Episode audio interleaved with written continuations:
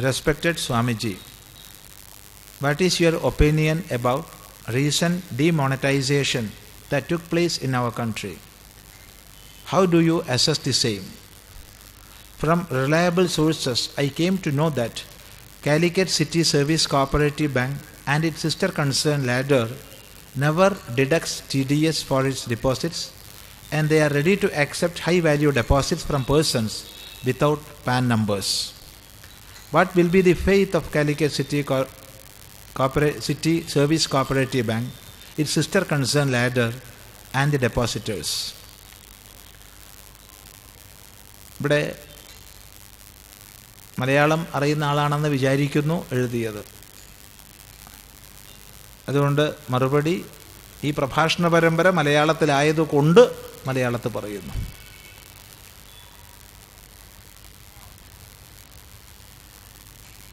ഇതിൽ രണ്ട് പ്രശ്നങ്ങളാണ്. ഒന്ന് സാമാന്യമായ പ്രശ്നം. രണ്ട് വിശേഷമായ പ്രശ്നം. സാമാന്യമായ പ്രശ്നം ഈ അടുത്ത് ഉണ്ടായ നമ്മുടെ രാജ്യത്തിലുണ്ടായ ചില നോട്ടുകളെ റിസർവ് ബാങ്കിന്റെ അഞ്ഞൂറ് ആയിരം രൂപ നോട്ടുകളെ അസാധുവാക്കി പ്രഖ്യാപിച്ചതിനെക്കുറിച്ച് നിങ്ങളുടെ അഭിപ്രായം എന്താണ് എന്നാണ് സാമാന്യമായ ചോദ്യം. വിശേഷമായ ചോദ്യം ഒരു സ്ഥാപനത്തെ സംബന്ധിച്ചുള്ളതാണ്. അതിനെക്കുറിച്ച് മറുപടി പറയാൻ നമുക്ക് സാധ്യമല്ല. കാരണം അത് പഠിച്ചിട്ടേ പറയാൻ പറ്റൂ. എഴുതിയ ആൾക്ക് തന്നെ ഫ്രം റിലയബിൾ സോഴ്സസ് എന്നേ പറഞ്ഞിട്ടുള്ളൂ. അത് നമുക്കൊരിക്കലും വിശേഷമായി വ്യക്തിയെക്കുറിച്ചോ സ്ഥാപനത്തെക്കുറിച്ചോ പ്രസ്ഥാനത്തെക്കുറിച്ചോ ചർച്ച ചെയ്യാൻ സാധ്യമല്ല. കാരണം അതിനെക്കുറിച്ച് ആധികാരികമായി പഠിച്ചറിഞ്ഞാൽ മാത്രമേ അങ്ങനെയാണോ അല്ലയോ എന്നൊക്കെ പറയാൻ പാടുള്ളൂ. അറിയാത്തതിനെക്കുറിച്ച് പറയാൻ പാടില്ല. അതുകൊണ്ട് വിശേഷമായൊരു സ്ഥാപനത്തെക്കുറിച്ചുള്ള ചോദ്യം മാറ്റിവെക്കുന്നു അത് പഠനത്തിന് വിധേയമാക്കിക്കൊള്ളുക. നമുക്കതിൽ അശേഷം താല്പര്യമില്ല. സാമാന്യമായ വിഷയത്തിന് മറുപടി പറയാം. ഈ കഴിഞ്ഞ നവംബർ എട്ടാം തീയതി ഭാരതത്തിന്റെ പ്രധാനമന്ത്രി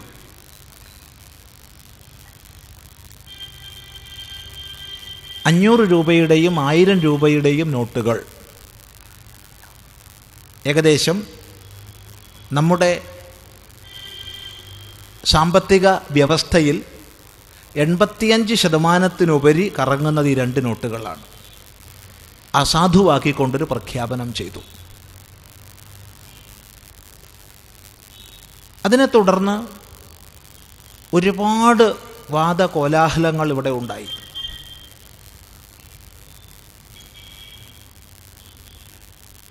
അനുകൂലിച്ചും പ്രതികൂലിച്ചും. ഒരു രാഷ്ട്രത്തിന്റെ പ്രധാനമന്ത്രി എന്നുള്ളത് പോലും മറന്ന് നമ്മൾ പ്രധാനമന്ത്രിയെ ഉദ്ദേശിച്ചുകൊണ്ട് കോലം കത്തിക്കലടക്കം ചെയ്തുകൊണ്ടിരിക്കുകയാണ്. തീർത്തും ഭിന്നങ്ങളായ പ്രതികരണങ്ങൾ സമൂഹത്തിലുണ്ടായിരിക്കുന്നു. എന്ന് മാത്രമല്ല ഒരു പത്രവാർത്ത കണ്ടപ്പോൾ ഇതെന്താണെന്ന് പോലും മനസ്സിലാക്കാൻ കഴിയാത്ത രീതിയിൽ ഉഴറേണ്ടി വന്നു. അതായത് എ ടി എമ്മിൽ ക്യൂ നിന്നിട്ട് മരിച്ചവരുടെ ബന്ധുക്കൾക്ക് നഷ്ടപരിഹാരം കൊടുക്കാൻ കേരള സർക്കാർ തീരുമാനിക്കുകയാണത്രേ. ഇപ്പം ക്യൂ നിന്ന് വീണ് മരിക്കുന്നവർക്കൊക്കെ നഷ്ടപരിഹാരമാണെങ്കിൽ ബീവറേജസ് കോർപ്പറേഷന്റെ മുമ്പിൽ ക്യൂ നിൽക്കുന്നവർക്ക് അമ്പലത്തിന്റെ മുമ്പിൽ ക്യൂ നിൽക്കുന്നവർക്ക് ആശ്രമങ്ങളുടെ മുമ്പിൽ ക്യൂ നിൽക്കുന്നവർക്ക് സബ്സിഡികൾ വാങ്ങാൻ ക്യൂ നിൽക്കുന്നവർക്ക് സിനിമാ ടിക്കറ്റ് പുലിമുരുകൻ തുടങ്ങിയ സിനിമകൾക്ക് ക്യൂ നിൽക്കുന്നവർക്ക് അവർക്കൊക്കെ മരണം ഏർപ്പെടാം. ഒരാൾക്ക് എന്ത് കാരണം കൊണ്ടാണ് മരണം ഏർപ്പെടുന്നതെന്ന് അറിയണമെങ്കിൽ അത് വളരെ ശാസ്ത്രീയമായുള്ള ഗവേഷണങ്ങൾ ഇന്നുണ്ട്. അത്തരം പഠനങ്ങൾ നടത്തി അവർക്കൊക്കെ എവിടെ ക്യൂ നിൽക്കുന്നവർക്കും സർക്കാർ നഷ്ടപരിഹാരം കൊടുക്കുമെന്ന് പറഞ്ഞാൽ നമുക്ക് മനസ്സിലാക്കാം. അല്ലാണ്ട് ഇതെന്താ അതിന്റെ അർത്ഥം? അവിടം വരെ എത്തിയിരിക്കുക കാര്യങ്ങളുടെ പോക്ക്. ഈ സന്ദർഭത്തിൽ നമ്മളൊരല്പം വിശദമായി ചിന്തിക്കേണ്ടുന്ന ചോദ്യമാണിത്. എത്ര സമയം പോയാലും ഒരു കുഴപ്പമില്ല അടിസ്ഥാനമായി നമ്മൾ മനസ്സിലാക്കേണ്ടത് പലരും Congress government B J P government Janata Dal government എന്നൊക്കെ പറയാറുണ്ട്. അക്ഷരം പ്രതി തെറ്റാണ്. നമ്മുടെ ഗവൺമെന്റിന് ഒരു പെർപ്പച്വൽ സക്സഷൻ ഭരണഘടനയുടെ ഉപയോഗിക്കപ്പെട്ട പദം സ്വീകരിച്ചാൽ പെർപ്പച്വൽ സക്സഷൻ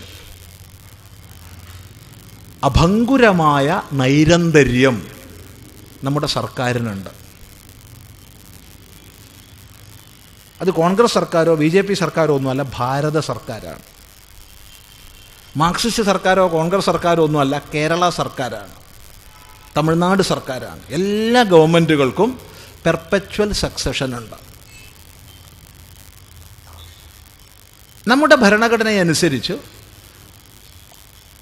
ഇപ്പോഴത്തെ ക്രമത്തിൽ അഞ്ച് വർഷം കൂടുമ്പോൾ അഥവാ ഇലക്ഷൻ കമ്മീഷൻ പ്രഖ്യാപിക്കുന്നതിനനുസരിച്ച് രജിസ്ട്രേഡ് രാഷ്ട്രീയ പാർട്ടികൾ ജനങ്ങളെ സമീപിക്കുന്നു. നിങ്ങൾ തിരഞ്ഞെടുത്താൽ ഇന്നതൊക്കെ ഞങ്ങൾ ചെയ്യും എന്ന് ജനങ്ങളുടെ മുമ്പിൽ ചില വാഗ്ദാനങ്ങൾ നൽകുന്നു. ജനങ്ങൾ അതിനെ സ്വീകരിക്കുന്നു വോട്ട് കൊടുക്കുന്നു ജയിക്കുന്നു. ഇല്ലേ പരാജയപ്പെടുന്നു. വ്യക്തമായ ഭൂരിപക്ഷം ഇല്ലാതെ വരുമ്പോൾ പല നടപടികളിലേക്കും കടക്കുന്നു അതവിടെ നിൽക്കട്ടെ. ഏതായാലും രണ്ടായിരത്തി പതിനാല് മെയ് മാസം. ഇന്നത്തെ നമ്മുടെ പ്രധാനമന്ത്രി ശ്രീ നരേന്ദ്രമോദിജി അധികാരത്തിലേക്ക് വന്നത് കേവല ഭൂരിപക്ഷത്തോടു കൂടിയാണ്. ദീർഘകാലമായി ഒരു പാർട്ടിക്കും ലഭിക്കാത്തതായിരുന്നു കേവല ഭൂരിപക്ഷം. ആ കേവല ഭൂരിപക്ഷത്തിലേക്ക് വരാൻ ഇടയായ സാഹചര്യം വളരെ പ്രധാനമാണ്. നൂറിലേറെ കുംഭകോണങ്ങളും അഴിമതി ആരോപണങ്ങളും കൊണ്ട് രാഷ്ട്രം പൊറുതിമുട്ടിയ പശ്ചാത്തലം.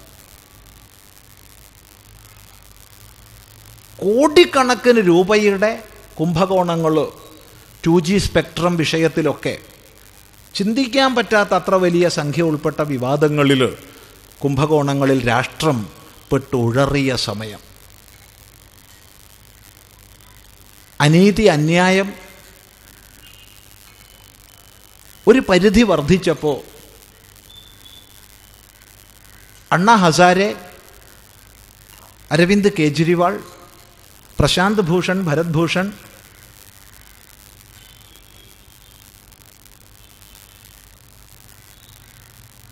ബാബ രാംദേവ് തുടങ്ങി. അനേകം പേരുടെ നേതൃത്വത്തിൽ ഈ അഴിമതികൾക്കും കുംഭകോണങ്ങൾക്കും കള്ളപ്പണത്തിനുമെതിരായിട്ട് വലിയൊരു ആന്തോളനം നടന്നു. അത് യുവസമൂഹത്തെ വലിയ നിലയ്ക്ക് സ്വാധീനിച്ചു. നമ്മുടെ രാഷ്ട്രം ശിഥിലമായി കൊണ്ടിരിക്കുന്നത് പ്രധാനമായി കള്ളപ്പണം കൊണ്ടാണ്. ഇതിനെ ഇല്ലാതാക്കണം. ഈ സമയത്താണ് കള്ളപ്പണത്തെ ഇല്ലാതാക്കാൻ ഞാൻ പരിശ്രമിക്കും എന്നുള്ള വാഗ്ദാനം ചെയ്തുകൊണ്ട്. അതോടൊപ്പം കാശ്മീരിന്റെ പ്രത്യേക പദവിയെ എടുത്തു മാറ്റാൻ പരിശ്രമിക്കും. ഏക സിവിൽ കോഡ് നടപ്പിലാക്കാൻ പരിശ്രമിക്കും. രാഷ്ട്രത്തിന്റെ വികാസത്തിനായിക്കൊണ്ട് പരിശ്രമിക്കും. ഈ വാഗ്ദാനങ്ങളെ മുന്നിൽ വെച്ചുകൊണ്ട് ഇന്നത്തെ പ്രധാനമന്ത്രിയുടെ നേതൃത്വത്തിലുള്ള രാഷ്ട്രീയ സഖ്യം മത്സരത്തെ നേരിടുന്നത് തെരഞ്ഞെടുപ്പിനെ നേരിടുന്നത്. കേവല ഭൂരിപക്ഷത്തോടുകൂടി അവരെ വിജയിപ്പിച്ചയച്ചു സമൂഹം ഭാരതീയ സമൂഹം. അതുകൊണ്ട് തന്നെ ആ വാഗ്ദാനത്തെ നടപ്പിലാക്കേണ്ടത് ബാധ്യതയാണ്. നമ്മുടെ രാഷ്ട്രത്തെ ശിഥിലമാക്കുന്ന അനേക ഘടകങ്ങളുണ്ട്. നമ്മുടെ രാഷ്ട്രത്തിന് എതിരായി ഒളിഞ്ഞും നേർക്കും പല യുദ്ധങ്ങളും നടക്കുന്നുണ്ട്. അതിലേറ്റവും വലിയൊരു യുദ്ധമാണ് കള്ളപ്പണത്തിന്റെ പ്രവർത്തനത്തിലൂടെയുള്ളത്. കള്ളപ്പണം എന്ന് പറയുമ്പോൾ അതിൽ പലതുണ്ട്. ഒന്ന് അപ്രഖ്യാപിതമായ ധനം. യാതൊരു ധനം തന്റെ സോഴ്സ് കാണിച്ച് സർക്കാരിന് മുമ്പാകെ വെളിപ്പെടുത്തുന്നില്ലയോ അങ്ങനെയുള്ളത്. അപ്രഖ്യാപിത ധനം. രണ്ട് കുഴൽപ്പണം. മൂന്ന് കള്ള നോട്ടുകൾ. ഏറ്റവും പ്രധാനമാണ്. ഇന്ത്യ പാകിസ്ഥാൻ യുദ്ധത്തിൽ തൊള്ളായിരത്തി ഏഴ് പാകിസ്ഥാൻ പരാജയപ്പെട്ടതിന് ശേഷം ഇത്രയാണ് കള്ളനോട്ട് നമ്മുടെ രാജ്യത്ത് പ്രചരിച്ചതെന്ന് നമുക്ക് ആർക്കും പറയാൻ വയ്യ. അത്രയ്ക്കധികം കള്ളനോട്ട് നമുക്കിടെ സമൂഹത്തിൽ എക്കണോമിയിൽ കറങ്ങിക്കൊണ്ടിരിക്കുകയാണ്. ഈ കള്ളനോട്ടുകൾ നമ്മുടെ സമ്പദ്ഘടനയെ തകർത്തുകൊണ്ടിരിക്കുകയാണ് ഈ കള്ളനോട്ടുകൾക്കെതിരായും മറ്റു രീതിയിലുള്ള കള്ളപ്പണത്തിനെതിരായും എന്നും ഭാരത സർക്കാർ പരിശ്രമിച്ചിട്ടുണ്ട്. അത് ശ്രീമതി ഇന്ദിരാഗാന്ധിയുടെ നേതൃത്വത്തിലുള്ള സർക്കാരായാലും അല്ലെങ്കിൽ മൊറാർജി ദേശായിയുടെ നേതൃത്വത്തിലുള്ള സർക്കാരായാലും ശ്രീ ചന്ദ്രശേഖരന്റെ നേതൃത്വത്തിലുള്ള സർക്കാരായാലും വലിയ ധനതത്വ വിശാരദനായിരുന്ന മൻമോഹൻ സിംഗിന്റെ സർക്കാരായാലും ഒക്കെ തന്നെ പരിശ്രമിച്ചിട്ടുണ്ട്. ഇല്ല എന്നൊന്നും ആരും പറയാൻ പാടില്ല. ഒരു തരത്തിലുള്ള രാഷ്ട്രീയ തിമിരവും നമുക്ക് ബാധിക്കരുത്. പക്ഷേ ആ പരിശ്രമങ്ങളെ കൊണ്ട് ഒന്നും ജയിക്കാൻ കഴിയാത്ത വിധത്തിൽ ഭാരതത്തിന്റെ സമ്പദ്ഘടനയെ തകർത്തുകൊണ്ടിരിക്കുകയായിരുന്നു കള്ളപ്പണം.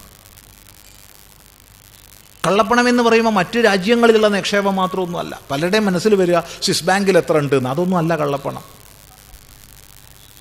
അതതിലൊന്ന് മാത്രം. അതിലൊരു ഘടകം മാത്രം. ഇത്രയും കാലം നമ്മുടെ മാറി മാറി വന്ന ഭരണാധികാരികളുടെ നേതൃത്വത്തിലുള്ള ഒരു ഭാരത സർക്കാർ പലതരം ചികിത്സകൾ ചെയ്തു. ഒരുപാട് മരുന്നുകൾ പ്രയോഗിച്ചു നോക്കി. മരുന്നുകളെ കൊണ്ടൊന്നും മാറാത്ത മഹാവിപത്തായി ഇത് തീർന്നു. മരുന്നുകളെ കൊണ്ടൊന്നും മാറുന്നില്ല. വെച്ചാൽ സർജറി ചെയ്യണം. വേറെ വഴിയില്ല. സർജറി ചെയ്താൽ വളരെ വിഷമാണ്. അതിനൊരുങ്ങണം. വേദന വളരെ സഹിക്കണം. എത്ര വേദന സഹിച്ചാലും കുറേ കാലം കിടക്കണം. ആ സമയത്ത് നല്ലോണം മരുന്നുകൾ സേവിക്കണം. അതിന്റെ ഫലം കാണണമെങ്കിൽ കുറച്ചു കാലം കഴിയും. ആദ്യ ഉപദ്രവ. ഏത് സർജറിയും വളരെ വേദനാജനകമാണ്. പക്ഷേ ആ വേദനയുടെ സമയം മാറിക്കഴിഞ്ഞാൽ ശസ്ത്രക്രിയ ചെയ്തതിന്റെ പ്രയോജനം അനുഭവത്തിൽ വരും. ഇതുപോലെ പല ഔഷധങ്ങളെ കൊണ്ട് മാറി മാറി പ്രയോഗിച്ചിട്ടും മാറാത്തൊരു മഹാരോഗമായി കള്ളപ്പണം എന്ന മഹാവിപത്ത് രാഷ്ട്രത്തിന്റെ സമ്പദ്ഘടനയെ ശിഥിലമാക്കിക്കൊണ്ടിരിക്കുമ്പോൾ ഒന്ന് ആലോചിച്ച് നോക്കൂ. ലോകത്തിലെ പല രാജ്യങ്ങളും അസൂയയോടുകൂടിയാണ് ഭാരതത്തിന്റെ ഗ്രോസ് ഡൊമസ്റ്റിക് പ്രൊഡക്റ്റ് വർദ്ധിച്ചുകൊണ്ടിരിക്കുന്നതിനെ നോക്കുന്നത്. ഇത് അഞ്ച് കൊല്ലം കൊണ്ടോ പത്ത് കൊല്ലം കൊണ്ടോ അല്ല. ഒരു രണ്ട് മൂന്ന് ദശകങ്ങളായിട്ട്. അതിന് വളരെയധികം കരുത്ത് പകർന്ന ഒരു നീക്കമായിരുന്നു പ്രധാനമന്ത്രി ഇന്ദിരാഗാന്ധിയുടെ ഭരണകാലത്തുണ്ടായ ബാങ്ക് ദേശസൽക്കരണങ്ങൾ എത്ര ധീരമായ നടപടിയായിരുന്നു. ആരൊക്കെ എതിർത്തു? ധീരമായ നടപടിയായിരുന്നു.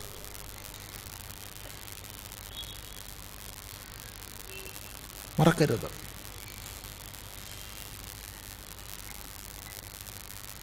അത്തരം പരിശ്രമങ്ങളിലൂടെയൊക്കെ മുന്നോട്ട് നീങ്ങി. പക്ഷേ തൊള്ളായിരത്തി നാൽപ്പതുകളിൽ ഡോളറിനേക്കാൾ വിലയുണ്ടായിരുന്ന രൂപ ഇടിഞ്ഞിടിഞ്ഞിടിഞ്ഞിടിഞ്ഞ് ഒരു ഡോളർ കിട്ടണമെങ്കിൽ അറുപത്തിലധികം അറുപത്തി മൂന്ന് അറുപത്തിനാല് രൂപ കൊടുക്കേണ്ടുന്ന അവസ്ഥാവിശേഷത്തിലേക്ക് നമ്മൾ കൂപ്പുകുത്തി. സാധാരണക്കാർ കഠിനാധ്വാനം ചെയ്ത് ഉണ്ടാക്കുന്ന പൈസയ്ക്ക് മൂല്യമില്ലാത്ത അവസ്ഥ വരുന്നതിന്റെ കാരണം രാഷ്ട്രത്തിന്റെ സമ്പദ്ഘടനയിലേക്ക് തള്ളിവിടുന്ന കള്ളനോട്ടുകളും അപ്രഖ്യാപിത ധനവുമാണ്. ഇതിന് ദീർഘകാലം. ഏകദേശം നാൽപ്പത് വർഷത്തിലേറെ നമ്മുടെ സർക്കാർ മരുന്ന് കൊണ്ട് മാറ്റാൻ നോക്കി. പല നയങ്ങളും എടുത്തു. സാധിക്കാതെ വന്നപ്പോൾ സർജറി നിർബന്ധമായി. കാരണം കേവല ഭൂരിപക്ഷത്തോടുകൂടി ഭാരതീയ സമൂഹം തന്നെ അധികാരത്തിലെത്തിയതിന്റെ ഒന്നാമത്തെ കാരണം കള്ളപ്പണത്തെ ഇല്ലാതാക്കുമെന്നുള്ള തന്റെ വാഗ്ദാനമാണെന്ന് ഓർമ്മിക്കേണ്ടത് അതിനനുസരിച്ച് പ്രവർത്തിക്കേണ്ടത് പ്രധാനമന്ത്രിയുടെ പ്രഥമ കർത്തവ്യമാണ്. അതിനുള്ള പ്ലാനുകൾ ഉണ്ടാക്കി. ആദ്യം തന്നെ പറഞ്ഞു എല്ലാവരും ബാങ്ക് അക്കൗണ്ട് എടുക്കണം. നമ്മുടെ സമൂഹമല്ലേ? എടുത്തില്ല. അതുകൊണ്ട് ഇടിപ്പിക്കാൻ എന്ത് വഴിയെന്ന് ആലോചിച്ചു. അങ്ങനെയാണ് സബ്സിഡികളൊക്കെ ബാങ്കിലൂടെ സബ്സിഡി നിൽക്കുമ്പോൾ നമ്മൾ ഉടനായി വീഴും. സബ്സിഡികളൊക്കെ ബാങ്കിലൂടെ ആക്കി പെൻഷൻ ബാങ്കിലൂടെ സബ്സിഡി ബാങ്കിലൂടെ. പെൻഷൻ ബാങ്കിലൂടെ അതിന് മുമ്പേ തുടങ്ങിയിട്ടുണ്ട്. പക്ഷെ രണ്ടും ഉണ്ടായിരുന്നു. സബ്സിഡികളൊക്കെ ബാങ്കിലൂടെ ആക്കി അതിലുപരിയായിട്ട് ബാങ്ക് അക്കൗണ്ടുകളെ നിർബന്ധമായും ആധാറുമായി ലിങ്ക് ചെയ്യണം എന്നുള്ളത് വന്നു. ആധാറുമായി ലിങ്ക് ചെയ്യണമെന്ന് വരുമ്പോൾ മുഴുവൻ ബാങ്ക് അക്കൗണ്ടുകളുടെ വിവരങ്ങളും സർക്കാരിന് നിശ്ചയമായും ലഭിക്കും. നമ്മുടെ സർക്കാരിന് ലഭിക്കാത്ത ഒരു വ്യവസ്ഥ ഇവിടെ ഉണ്ടാവരുത്. നമ്മുടെ സർക്കാർ എന്നാൽ ഭാരത സർക്കാർ. അത് കഴിഞ്ഞിട്ട് അൺഡിക്ലെയർഡ് ആയിട്ടുള്ള പണം ഡിക്ലെയർ ചെയ്യാം എന്ന് പറഞ്ഞ് സമയം കൊടുത്തു. ഒരു ഒരു പെനാൽറ്റി ഉണ്ടാവില്ല എന്ന് ഉറപ്പ് കൊടുത്തു. കോടിക്കണക്കിന് രൂപ ഡിക്ലെയർ ചെയ്യപ്പെട്ടു. പിന്നെ നീട്ടിക്കൊടുത്തു. പിന്നെ നീട്ടിക്കൊടുത്തു. മൂന്ന് പ്രാവശ്യം നീട്ടിക്കൊടുത്ത് അവസാനം ഇത് ലാസ്റ്റ് ആണെന്ന് പറഞ്ഞ് ഒക്ടോബർ മുപ്പത് വരെ നീട്ടി. എല്ലാ മാധ്യമങ്ങളിലൂടെയും പരസ്യം കൊടുത്തുകൊണ്ടിരുന്നു. അപ്രഖ്യാപിത ധനം പ്രഖ്യാപിക്കാനുള്ള യാതൊരു പെനാൽറ്റിയും ഇല്ലാതെ പ്രഖ്യാപിക്കാനുള്ള സമയം മുപ്പത് വരെ ആക്കിയിരിക്കുന്നു എന്ന് എല്ലാ മാധ്യമങ്ങളുടെയും പരസ്യം. റേഡിയോ തുറന്നാൽ ടി വി തുറന്നാൽ വാർത്താപത്രങ്ങളിൽ ഒക്കെ. എന്നിട്ട് അത് പ്രസിദ്ധീകരിച്ച പത്രങ്ങളൊക്കെ ഇന്ന് എഴുതുന്നത് വായിച്ചു കഴിഞ്ഞാലേ അത്ഭുതപ്പെടും. അങ്ങനെ ഒക്ടോബർ മുപ്പത് ലാസ്റ്റ് പറഞ്ഞ സമയം കഴിഞ്ഞ് കൃത്യം ഒരാഴ്ച കഴിഞ്ഞപ്പോൾ നവംബർ എട്ടാം തീയതി. അഞ്ഞൂറ് ആയിരം രൂപ നോട്ടുകൾ അസാധുവായി പ്രഖ്യാപിച്ചു. ഇതുകൊണ്ട് ഭാരതീയ സമൂഹത്തിന് വലിയ വിഷമുണ്ട് നമുക്കൊക്കെ വളരെ ക്ലേശമുണ്ട്. എന്നാൽ എല്ലാ സ്ഥാപനങ്ങൾക്കും വളരെ ഉപദ്രവം ഉണ്ടായിട്ടുണ്ട് കൂടാണ്ട് കഴിയില്ല. എനിക്കൊരു സർജറി വേണമെന്ന് പറഞ്ഞാൽ പോയി കിടക്കണ്ടേ ആശുപത്രിയിൽ? വേദന സഹിക്കണ്ടേ? എന്റെ ശരീരത്തെ നിലനിർത്താൻ ഇത് അനിവാര്യമായതുകൊണ്ടാണ് ഡോക്ടർ സർജറി ചെയ്തത്. വേദന സഹിച്ച് കിടക്കുക തന്നെ വേണം. അത് കഴിഞ്ഞ് മരുന്ന് പ്രയോഗിച്ചത് ഉണങ്ങിക്കഴിഞ്ഞാൽ എനിക്ക് സുഖമായി ജീവിക്കാം. ആ ഒരു ഫേസിലാണ് ഇപ്പോൾ ഉള്ളത്.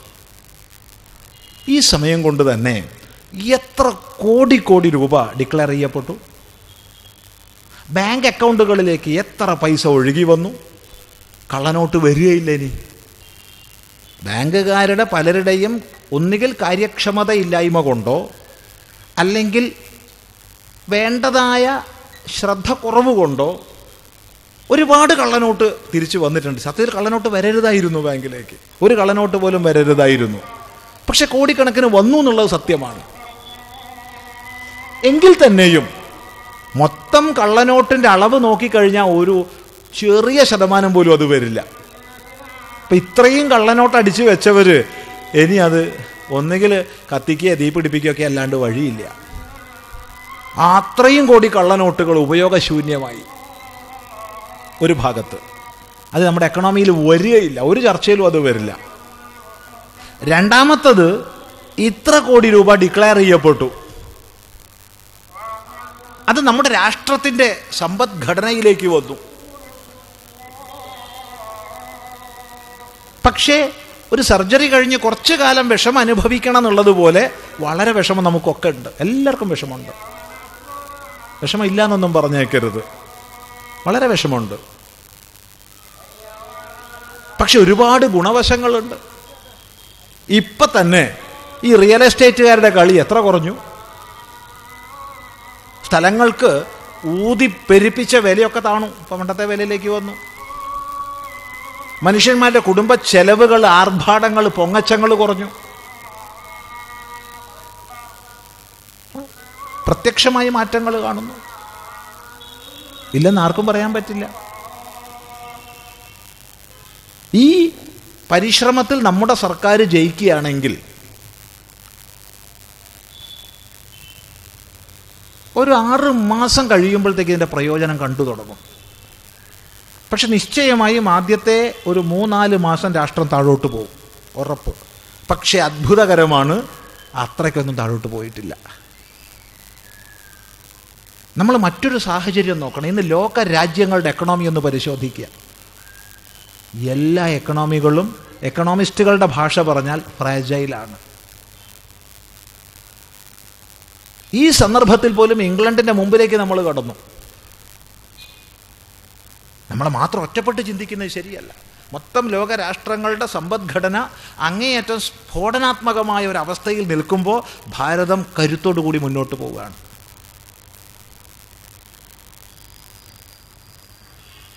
ഈ സമയത്ത് നമ്മുടെ കള്ളപ്പണം എന്ന മഹാവിപത്തിനെ ഇല്ലാതാക്കാൻ സാധിച്ചാൽ രാഷ്ട്രം ഏതാനും മാസങ്ങളെ കൊണ്ട് തന്നെ സുശക്തമായി മുന്നോട്ട് ഉയരും പക്ഷേ അതിനു മുമ്പ് വളരെ താഴോട്ട് പോകും.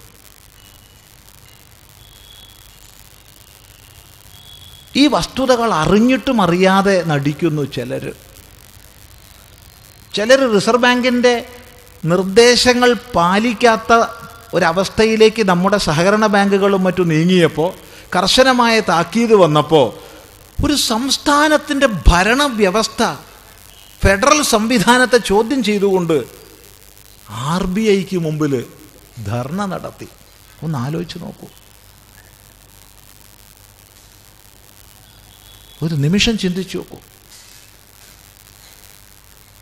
ആർ ബി ഐയുടെ റിസർവ് ബാങ്കിന്റെ നിർദ്ദേശത്തിന് വിധേയമാണ് നമ്മുടെ എല്ലാ സാമ്പത്തിക ഇടപാടുകളും.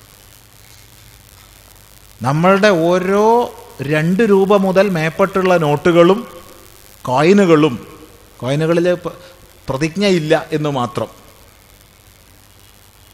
ഇതിന് ഇത്ര രൂപ തിരിച്ചു തരാൻ ഞാൻ സത്യപ്രതിജ്ഞ ചെയ്യുന്നു എന്ന റിസർവ് ബാങ്ക് ഗവർണറുടെ ഒപ്പാണ് പൈസയുടെ വില.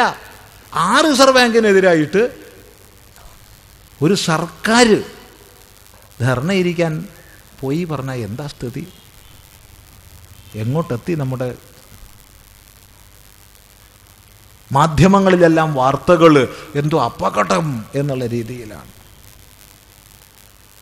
തങ്ങളുടെ രാഷ്ട്രപിതാവിനെ പോലെ മാനിക്കുന്ന പ്രഥമ പ്രസിഡന്റിന് തുല്യം ഭാരത പ്രധാനമന്ത്രിയെ ബി ജെ പി പ്രധാനമന്ത്രിയല്ല കോൺഗ്രസ് പ്രധാനമന്ത്രിയല്ല മാർക്സിസ്റ്റ് പ്രധാനമന്ത്രിയല്ല ഭാരത പ്രധാനമന്ത്രിയെ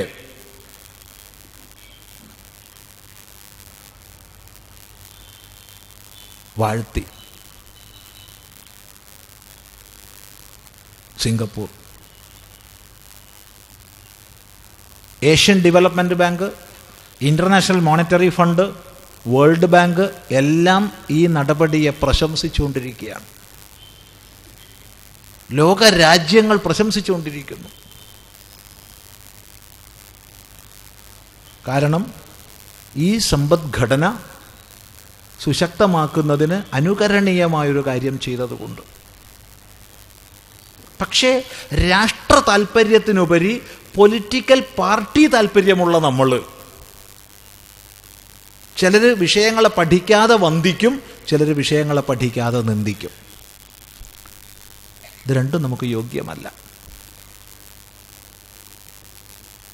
ഒരു സർക്കാർ നയം പെട്ടെന്ന് അങ്ങോട്ട് പ്രഖ്യാപിക്കണമെന്നല്ല.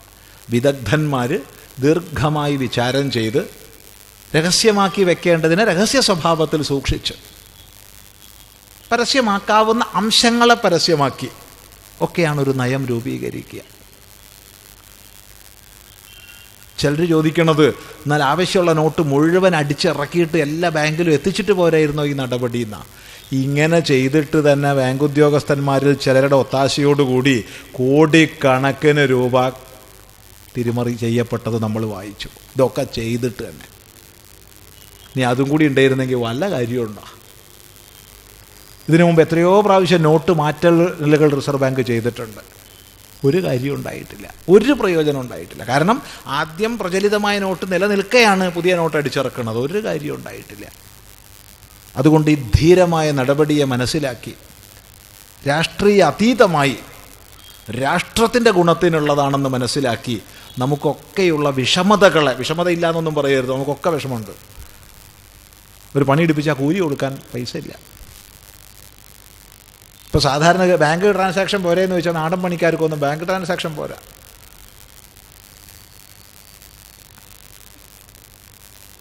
ഇവിടെ മറ്റൊന്നു കൂടി ചിന്തിക്കേണ്ടതുണ്ട്. ഇവിടത്തേക്ക് വന്ന അഞ്ഞൂറ് രൂപ രണ്ടായിരം രൂപ നോട്ടുകളുടെ എണ്ണം നോക്കിക്കഴിഞ്ഞാൽ ഒരു വിഷയത്തിൽ സംശയമില്ല. എത്രയോ അഞ്ഞൂറ് രൂപ നോട്ടുകൾ പലരും പൂഴ്ത്തി വെച്ചിട്ടുണ്ട്. ആരൊക്കെയാണെന്നറിയില്ല. അത് പൂഴ്ത്തി വെക്കാതെ നമ്മുടെ എക്കണോമിയിലേക്ക് അത് ഇറക്കി വിടുകയാണെന്ന് വെച്ചാൽ ഈ പ്രശ്നമേ ഉണ്ടാവില്ല. അപ്പോൾ പ്രശ്നം ഉണ്ടാക്കണം. എന്നിട്ട് ഓരോ ബാങ്കിന്റെ മുമ്പിലും ക്യൂ നിൽക്കണ ഫോട്ടോകളാണ് പത്രത്തിൽ അതൊന്നും പോരാണ്ട് അങ്ങനെ ക്യൂ നിൽക്കണവർ മരിച്ചാൽ അവർക്കിപ്പോൾ നഷ്ടപരിഹാരമാണ് അത്രേ. എന്നാൽ പിന്നെ എവിടെയൊക്കെ ക്യൂ ഉണ്ട്? ഇതിനേക്കാൾ എത്രയോ വലിയ ക്യൂ? എത്ര അമ്പലങ്ങളുടെ ഗുരുവായൂരൊക്കെ മൂന്നും നാലും കിലോമീറ്റർ ശബരിമലയിൽ പമ്പ വരെ ക്യൂ ഉണ്ട്. അമൃതാനന്ദമയി അമ്മയൊക്കെ കോഴിക്കോട് വന്നാൽ ചിലപ്പോൾ രണ്ട് ദിവസമൊക്കെ നിൽക്കണ ക്യൂ ഉണ്ടാവാറുണ്ട്. എന്തിനൊക്കെ നമ്മൾ ക്യൂ നിൽക്കുന്നുണ്ട് ടിക്കറ്റ് വാങ്ങാൻ ക്യൂ നിൽക്കുന്നുണ്ട് സബ്സിഡിക്ക് ക്യൂ നിൽക്കുന്നുണ്ട് അങ്ങനെ ഏത് ക്യൂ നിന്നാലും അവിടെ നിന്നൊക്കെ വീഴുന്നവർക്ക് സർക്കാർ നഷ്ടപരിഹാരം കൊടുക്കുക മനസ്സിലാക്കുക. അല്ലാതെ ഇതിന് മാത്രം കൊടുക്കുന്നത് സമൂഹത്തിലൊരു വിരോധം ഉണ്ടാക്കിക്കാനല്ലേ ഇത്? ഒരു വിഭ്രമം ഉണ്ടാക്കിക്കാനല്ലേ ഇത്? ഇത്ര നിന്ദ്യമായ ഇടപാടിൽ നിന്ന് ഒരു സർക്കാർ പിന്മാറേണ്ടതല്ലേ? നമ്മുടെ ഭരണഘടന പഠിച്ചവർക്കറിയാം ഇന്ത്യയിൽ കറൻസി എന്നുള്ളത് നൂറ് ശതമാനം സെൻട്രൽ ഗവൺമെന്റിന്റെ അധികാരമാണ്. ഇന്ത്യ ഗവൺമെന്റ് ഓഫ് ഇന്ത്യയുടെ അധികാരമാണ് ഭരണഘടനയ്ക്കനുസരിച്ച് കറൻസി. അത് പുതിയതിറക്കാനും ഉള്ളത് പിൻവലിക്കാനും മരവിപ്പിക്കാനും ഒക്കെ ഗവൺമെന്റിന് അധികാരമുണ്ട്. നമ്മുടെ ഭരണഘടന ഇതുപോലെ നിലനിൽക്കുന്ന കാലത്തോളം ആ അധികാരമുണ്ട്. ഇതൊക്കെ ഒന്ന് പഠിക്കാൻ നമ്മൾ എല്ലാവരും ശ്രമിക്കേണ്ടതാണ്. കുറച്ച് വേദന നമുക്കൊക്കെ ഉണ്ട്. പക്ഷേ രാഷ്ട്രത്തിന്റെ ദീർഘകാല ഗുണത്തിന് വേണ്ടി. ഇതുകൊണ്ട് മാത്രം എല്ലാം ആവുമോ എല്ലൊന്നും ആവില്ല. പക്ഷേ ഇതൊരു ശക്തമായ നടപടിയാണ്. ഇതുപോലെ പല നടപടികളും വരേണ്ടി വരും. പല നടപടികളും. ധീരമായൊരു നേതൃത്വം ആരെന്ത് എവിടെ നിന്ന് പറഞ്ഞാലും രാഷ്ട്ര താല്പര്യത്തിനുള്ളത് ചെയ്തിരിക്കും നിയമത്തിനനുസരിച്ച് എന്ന് ഇച്ഛിക്കുകയും പ്രവർത്തിക്കുകയും ചെയ്യുന്ന ഒരു നേതൃത്വം ഈ രാഷ്ട്രം ഭരിച്ച് മുന്നോട്ട് പോവുകയാണെങ്കിൽ ഒരു സംശയമില്ല ലോകത്തിന്റെ സാമ്പത്തിക സാമൂഹിക മേഖലകളിൽ ഒന്നാം സ്ഥാനത്ത് ഏറെ താമസിയാതെ ഭാരതം നിലകൊള്ളും. ഒരു സംശയമില്ല അതിൽ ഒറ്റക്കെട്ടാവുകയാണ് ഭാരതീയ സമൂഹം വേണ്ടത്. ഇനി ഒറ്റക്കെട്ടായില്ലെങ്കിൽ ഒരു വിഷയം മനസ്സിലാക്കുക. ഒന്നാമത് നൽകിയ വാഗ്ദാനം പാലിക്കേണ്ടത് ജയിച്ചവരുടെ ബാധ്യതയാണ്. ആ ബാധ്യത അവർ നിർവഹിച്ചേ മതിയാവും.